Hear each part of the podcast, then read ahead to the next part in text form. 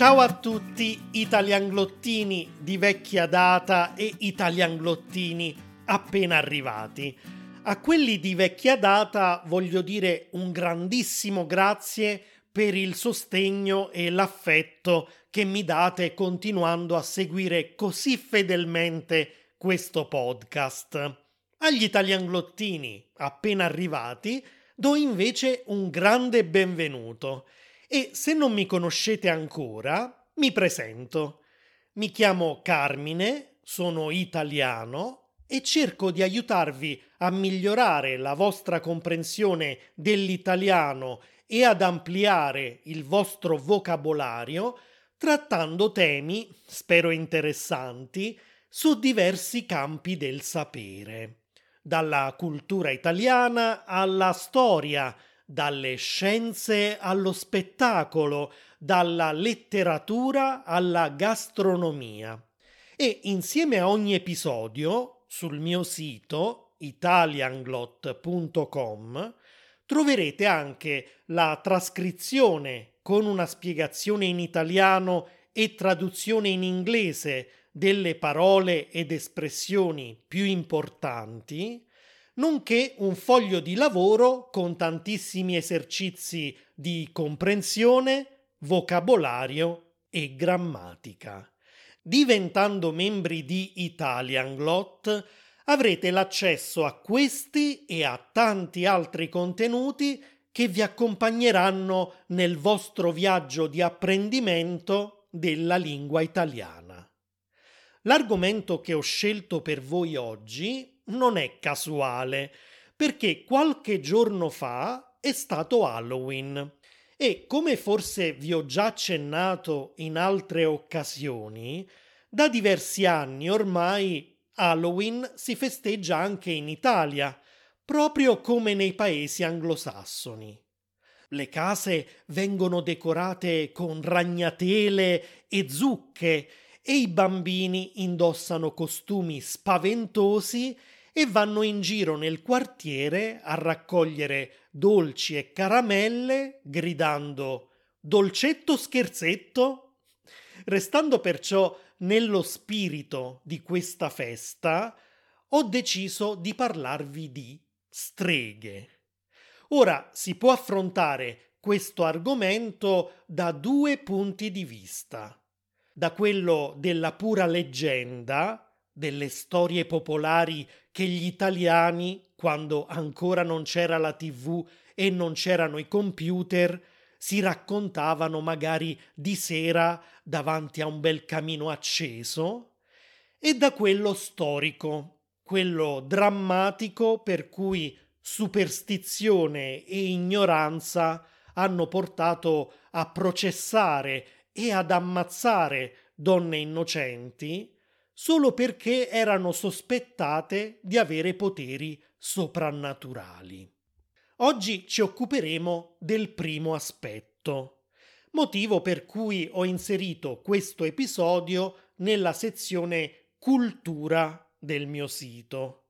In un prossimo episodio, che invece inserirò nella sezione società perché descrive com'era la società italiana in un determinato periodo storico, vi racconterò di veri processi subiti da alcune donne accusate di stregoneria, di cui siamo a conoscenza grazie a documenti dettagliati che sono arrivati fino a noi.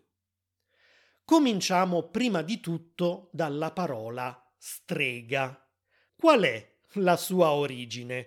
Ebbene, deriva dal latino classico strix, a sua volta derivato dal greco strix, che voleva dire gufo o barbagianni, insomma un uccello rapace notturno. In latino la strige, però, non indicava un semplice rapace notturno, ma un uccello che, secondo le leggende, succhiava il sangue dei bambini e li allattava con sangue avvelenato. La parola greca strix aveva la stessa etimologia della parola trivo, che vuol dire stridere. E anche la parola italiana stridere ha la stessa origine. In effetti, questi uccelli notturni, durante il volo, emettono suoni stridenti, acuti e anche abbastanza inquietanti, che non preannunciano nulla di buono. Ecco perché intorno a loro si sono sviluppate così tante leggende ed è nata la figura della strega, una donna dai poteri soprannaturali che era capace di trasformarsi in un uccello rapace per compiere gli atti più atroci. Ne parla ad esempio il poeta latino Ovidio, che dice Hanno un gran capo, occhi immobili, rostro rapace, penne bianche e artigli uncinati.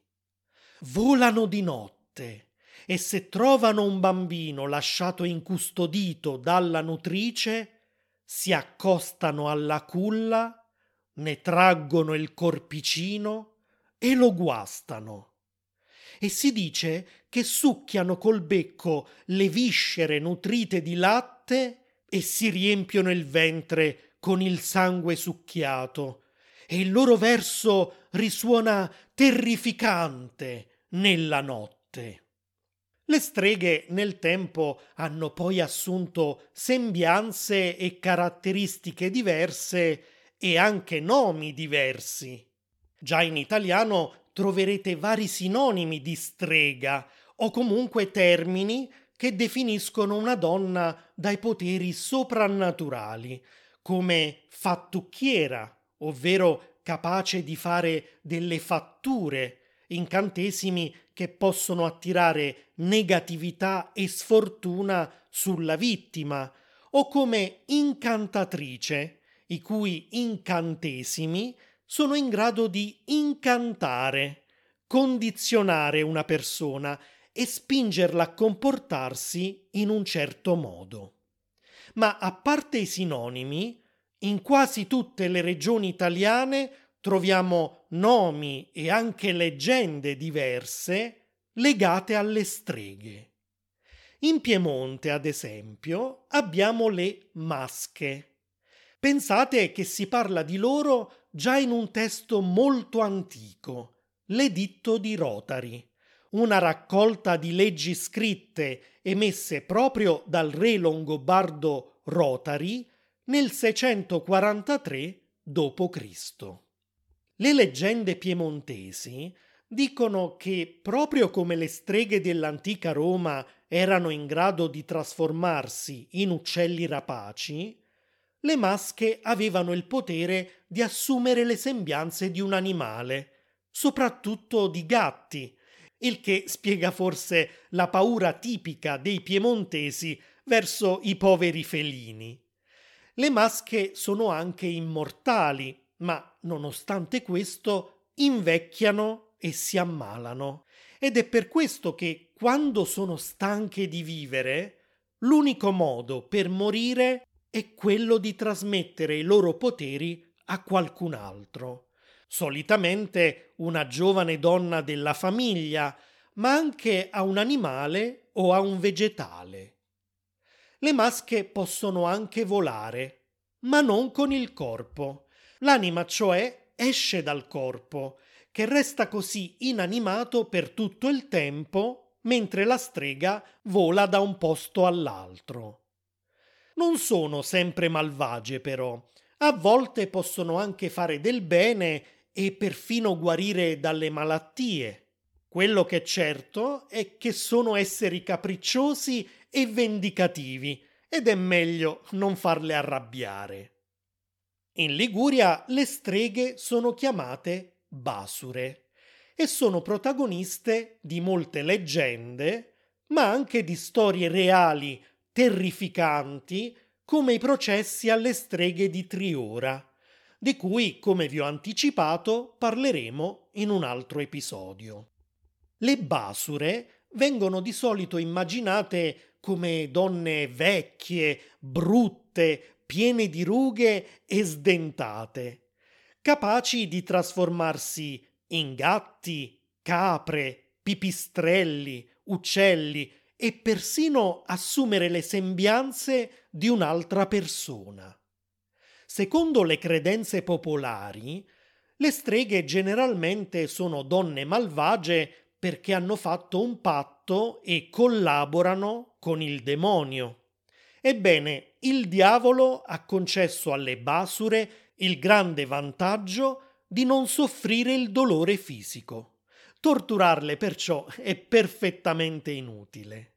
Poiché la gente credeva anche che avere un figlio maschio era una benedizione, visto che i maschi potevano garantire la trasmissione del proprio nome agli eredi e sostenere la famiglia con il loro lavoro, quando una donna non aveva figli maschi, l'unica figlia femmina era considerata una basura, una creatura del demonio. Non commenterò queste assurde credenze popolari. Se ormai mi conoscete, sicuramente sapete come la penso su certi temi. Ad ogni modo, secondo diversi racconti popolari, le basure potevano pungere con uno spillo i calcagni dei bambini per succhiarne il sangue, oppure rapivano i neonati, appena le madri, esauste, crollavano in un sonno profondo. Poi col neonato ci giocavano tra gli alberi di un bosco o sul ciglio di un precipizio, lanciandoselo tra loro come una palla. In questo modo, uccidendo un bambino ancora non battezzato, potevano regalare la sua anima al demonio. Anche questo faceva parte del patto che avevano stretto con lui. Chiaramente, in quanto esseri malvagi, le basure venivano incolpate di qualsiasi cosa, della morte del bestiame, della distruzione dei raccolti, del latte guasto delle mucche, dei problemi di allattamento delle madri, eh, di terribili tempeste e così via. Usando un olio speciale, dai poteri magici, riuscivano a volare cavalcando un grosso caprone o un manico di scopa, un'immagine classica che ci viene subito in mente quando oggi pensiamo alle streghe. Andiamo ora in Veneto, dove c'è la leggenda delle belle butele, ovvero delle belle ragazze. Il loro nome inganna perché quando hanno un aspetto umano sono effettivamente donne bellissime e possono attirare gli uomini nella loro trappola, soprattutto quelli che sono in giro la sera tardi. Ma quando assumono il loro vero aspetto, sono completamente diverse. Hanno zampe di capra o cavallo, braccia di scimmia, e orecchie lunghe. E non sono pericolose solo per gli uomini, perché possono anche entrare nelle case e prelevare donne e bambini per poi scannarli. Altrettanto terrificanti sono le streghe protagoniste delle leggende della pianura padana, soprattutto dell'Emilia Romagna, che vengono chiamate borde. Secondo alcuni studiosi, il nome viene dalla radice bor, che ritroviamo in Borvo, la divinità celtica delle sorgenti e delle acque termali. Questa stessa radice esiste anche nel nome di diversi fiumi e località termali, nonché nelle parole francesi brouillard e brume, che significano nebbia, bruma, e burb, che significa melma. Come vedete, si tratta di termini legati in qualche modo alle acque stagnanti, alle paludi, al fango e alla nebbia che di solito avvolge gli acquitrini carichi di umidità. Ebbene, secondo le leggende, le borde erano creature orribili, bendate, che vivevano proprio nelle zone paludose e uccidevano tutti quelli che avevano la sfortuna di incontrarle, soprattutto i bambini. In effetti, molte di queste storie raccapriccianti servivano proprio a tenere i bambini lontani dai pericoli che le paludi, gli stagni o i canali potevano rappresentare per loro. Ecco anche perché le borde sono protagoniste di Ninna Nanne, in cui si dice che i bambini che non fanno i bravi e non dormono verranno strangolati con un laccio. A parte il terrorismo psicologico che solitamente si faceva ai bambini con queste storie spaventose, gli studiosi hanno fatto notare che questo particolare modo di uccidere risale davvero all'epoca celtica, visto che gli archeologi hanno trovato corpi di persone soffocate con un laccio e poi annegate in alcune torbiere in Danimarca o in Gran Bretagna, come è il caso della mummia di Tollund, di cui, se volete sapere di più, vi lascerò un articolo nelle note di questo episodio. Così come vi lascerò anche il link al romanzo Malaria di Eraldo Baldini, che si basa proprio sulle leggende delle borde e da cui è stata poi tratta una miniserie per la TV con lo stesso nome. In Sardegna la strega prende il nome di Koga o Bruscia. Ha l'aspetto di una vecchia megera ed è solitamente la settima figlia in una famiglia in cui sono nate solo femmine. Può trasformarsi in gatti, mosche o altri animali con un rito magico che consiste nel far sciogliere un piccolo dado di lardo sul fuoco e poi spalmarlo in alcuni punti del corpo. La leggenda racconta che durante la notte le cogas, questo è il plurale di coga in sardo, entravano in gruppo nelle case in cui c'era un neonato maschio per ucciderlo. I genitori allora mettevano sulla sua culla un bastone di canna e un rosario benedetto per proteggerlo. In questo modo le Kogas erano tentate di contare i grani del rosario, senza però riuscire a contarli tutti in tempo prima dell'alba, quando ormai dovevano scappare per non essere colpite dalla luce del sole e morire.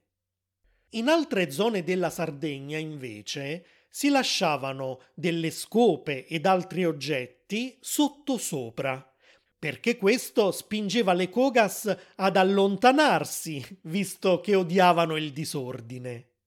In alcuni casi si lasciavano anche crescere i capelli dei neonati maschi fino al loro primo anno di età in modo da farli passare per delle femminucce e salvarli così dalle cogas. La Campania, soprattutto la provincia di Benevento, è famosa per la presenza delle streghe che qui si chiamano Ianare. Ve ne ho parlato anche in altri episodi e vi ho detto anche che addirittura a Benevento si produce un liquore buonissimo di colore giallo che si chiama proprio strega. Il nome Yanara, invece, può avere diverse origini. Per alcuni viene da Dianara, cioè sacerdotessa di Diana, la dea romana della luna, e le Ianare uscivano solo di notte perché la luce del sole era per loro mortale. Per altri viene forse da Ianua, che vuol dire porta. Ed è proprio davanti alla porta di casa che per tradizione bisognava lasciare una scopa o un sacchetto pieno di sale. Con lo stesso meccanismo che abbiamo visto per le cogas sarde, infatti, anche le ianare non resistevano alla tentazione di contare i fili della scopa o i grani di sale e il procedimento era chiaramente così lungo da tenerle impegnate fino al sorgere del sole, momento in cui rischiavano appunto di morire. Spesso si metteva una scopa o un sacco di sale anche davanti alla porta delle stalle, perché le ianare potevano entrarci per rapire una giumenta e cavalcarla tutta la notte. A volte la povera cavallina moriva dalla stanchezza, a volte al mattino veniva trovata viva, ma con la criniera piena di treccine, un segno che le ianare erano state lì durante la notte. Un altro punto debole delle ianare erano i capelli e si poteva catturarle proprio afferrandole per la loro chioma. E spesso, in cambio della libertà, le ianare promettevano di proteggere la famiglia di chi le aveva catturate per sette generazioni. Una delle leggende più famose relative alle Ianare di Benevento è quella dell'albero di noce, nata durante il periodo del regno longobardo. Quasi tutti gli abitanti della città erano ormai convertiti al cristianesimo, ma alcuni ancora veneravano gli dei pagani. Gli stessi longobardi erano pagani e svolgevano alcuni culti, come quello della vipera dorata in onore della dea Iside, o come quelli dedicati ad alcuni alberi sacri. Probabilmente alcuni cittadini di Benevento si univano segretamente a loro durante questi culti, ed è così che sono nate le leggende di orge infernali che le streghe tenevano di notte sotto l'enorme e famoso albero di noce, il quale era consacrato al dio germanico Odino. Un boscaiolo beneventano, passando di notte di lì, aveva raccontato alla moglie di aver visto cose assurde. C'erano donne che calpestavano la croce, altre che con alcuni uomini si dedicavano alle orge più sfrenate e altre ancora che si cospargevano di sangue. In mezzo a tutto ciò ho visto un cane orrendo che sedeva su un trono. La leggenda dice che il mattino dopo il boscaiolo è stato trovato ucciso proprio per aver rivelato questi segreti. Una storia completamente diversa viene dalla Sicilia, dove la Maiara non era proprio una strega, perché non stringeva alcun patto con il diavolo e si dedicava alla magia bianca, quindi faceva del bene e non del male. Sfruttando le sue conoscenze della natura, delle piante e degli animali, poteva guarire da malattie, eliminare una fattura e liberare così una persona dalla povertà, dalla tristezza o dalla depressione. Usavano spezie e oggetti familiari come l'olio, il prezzemolo, il sale, un piatto, delle chiavi, il tutto ripetendo più volte delle formule magiche. Ad esempio, per togliere il malocchio, ripetevano in dialetto siciliano occhiatura, scarpiatura, vattinni da sta creatura, cioè malocchio calpestato a terra, vattene da questa creatura. In cambio la gente le pagava con una gallina, qualche uovo e altri tipi di cibo. Come si diventava maiare? Beh, erano altre donne, le madrine, che il 24 giugno, nella notte di San Giovanni, ovvero tre giorni dopo il solstizio d'estate, oppure alla vigilia di Natale, ovvero tre giorni dopo il solstizio d'inverno, svolgevano un rituale per consacrare la nuova Maiara. La bagnavano in un punto in cui confluivano tre strade o tre corsi d'acqua. A Bari, in Puglia, esistevano, secondo la leggenda, streghe con un nome molto simile, ma di natura malvagia. Si trattava delle cosiddette gatte masciare. Nel centro storico della città ci sono diversi archi e uno di questi è conosciuto da tutti come Arco delle Streghe, perché era il ritrovo proprio delle gatte masciare, donne capaci di fare incantesimi e di lanciare il malocchio a chi faceva loro un torto. Erano donne belle, affascinanti, che seducevano gli uomini con lo scopo di diventare le loro mogli o le loro amanti e poter vivere di nascosto in società. Di giorno dunque sembravano donne normalissime, ma di notte si riunivano proprio sotto il famoso arco per praticare i loro sortilegi. Come potete aver intuito, il nome di gatte masciare viene proprio dal fatto che avevano il potere di trasformarsi in gatte nere. Lo facevano salendo completamente nude sul punto più alto della loro casa. Qui pronunciavano formule magiche e si cospargevano il corpo di olio masciaro. Poi compivano un salto, lanciandosi nel vuoto, e quando atterravano a quattro zampe si erano ormai trasformate in felini. La gente di Bari sapeva che se per strada si incrociava per caso lo sguardo di un gatto nero, bisognava farsi il segno della croce e recitare una frase ben precisa per difendersi dai loro malefici. E voi, cari italianglottini, Conoscete qualche leggenda di streghe del vostro paese?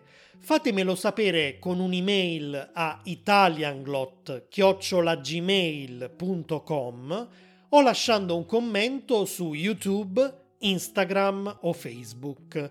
Cercherò di leggere tutti i vostri messaggi e di rispondere anche alle vostre domande in uno dei prossimi episodi. Per ora vi saluto e ci sentiamo presto. Ciao!